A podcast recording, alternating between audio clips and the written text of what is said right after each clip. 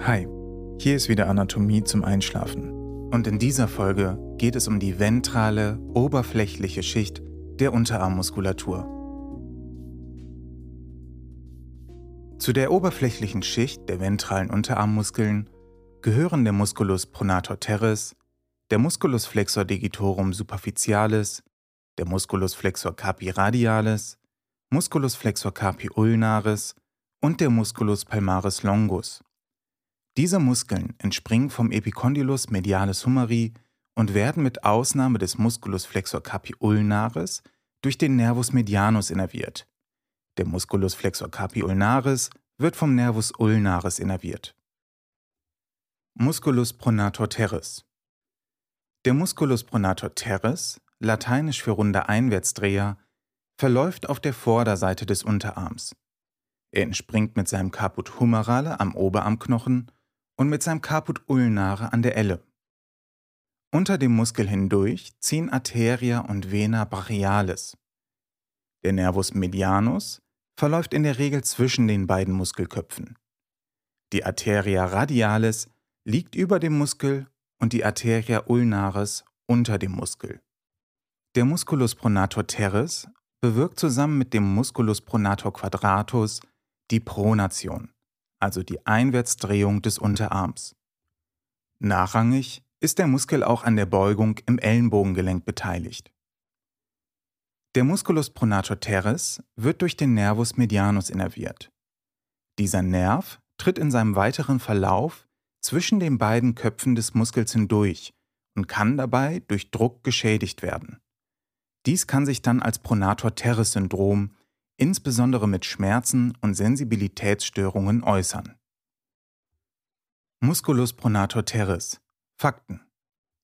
Ursprung. Das Caput humerale am Epicondylus medialis humeri und das Caput ulnare am Processus coronoideus ulnae. Ansatz an der Mitte der Außenseite der Speiche, der Tuberositas pronatoria. Die Funktion ist eine Pronation des Unterarms, und gering eine Beugung im Ellenbogengelenk. Innervation durch den Nervus medianus, spinale Segmente C6 und C7. Musculus flexor digitorum superficialis. Der Musculus flexor digitorum superficialis, lateinisch auch für oberflächlicher Fingerbeuger, stellt die mittlere Schicht der Beuger am Unterarm dar. Er teilt sich in vier Sehnen auf, die dann durch den Karpaltunnel ziehen. Kurz vor ihren Ansätzen teilen sich diese Sehnen dann noch einmal in zwei Zügel auf. Die Sehnen des Musculus flexor digitorum profundus verlaufen dann durch diese entstandenen Lücken. Der Muskel besitzt beim Menschen zwei Muskelköpfe. Einmal das Caput humero-ulnare oder auch der Oberarmknochen-Ellenkopf und das Caput radiale der Speichenkopf. Der Musculus flexor digitorum superficialis beugt sowohl den Ellenbogen, die Hand im Handgelenk und den zweiten bis fünften Finger bis zum mittleren Glied. Musculus flexor digitorum superficialis Fakten Ursprung Das Caput humero ulnare am Epicondylus medialis des Humerus und am Processus coronoideus ulnae der Ulna das Caput radiale an der Vorderfläche des Radius. Der gemeinsame Ansatz ist an der Basis der mittleren Glieder des zweiten bis fünften Fingers. Funktion Beugen der ersten beiden Gelenke des zweiten bis fünften Fingers sowie des Handgelenks. Innervation durch den Nervus medianus aus dem Plexus brachialis. Spinale Segmente C7 und C8. Musculus flexor carpi radialis. Der Musculus flexor carpi radialis, lateinisch für speichenseitiger Handbeuger, gehört zu den Beugern der oberflächlichen Schicht am Unterarm.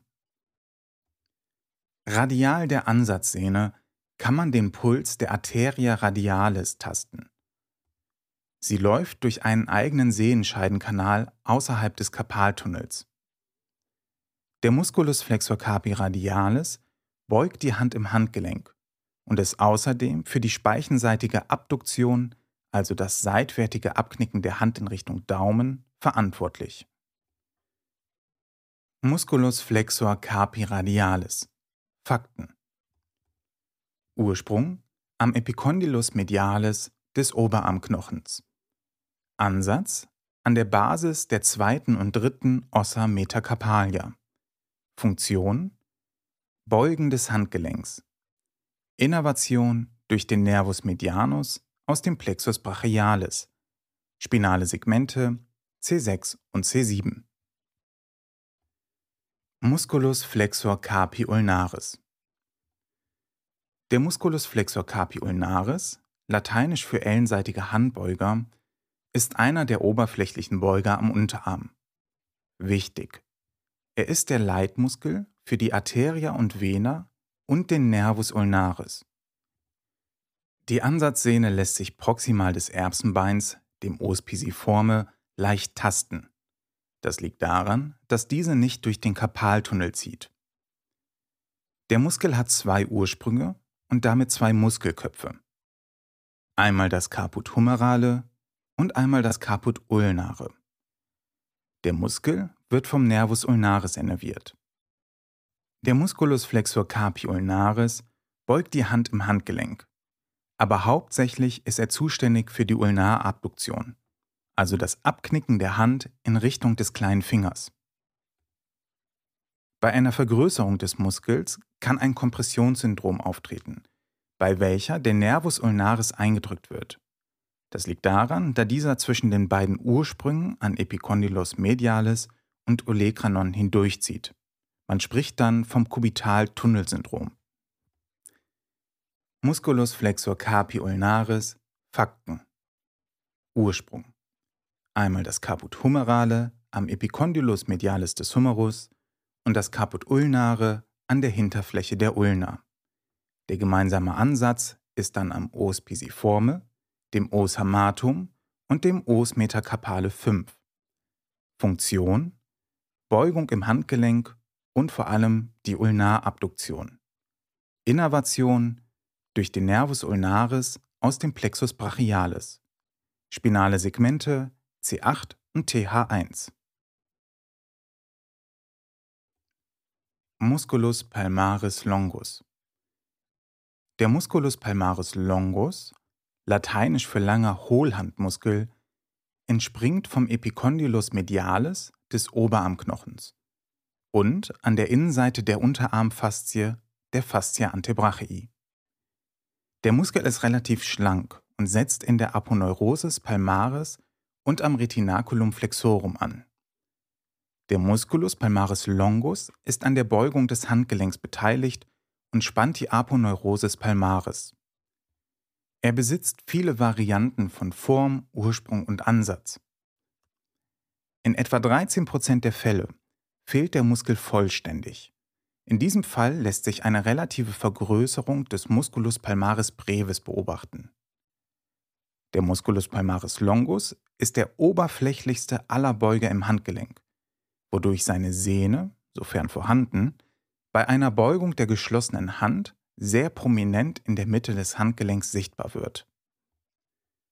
Musculus palmaris longus. Fakten.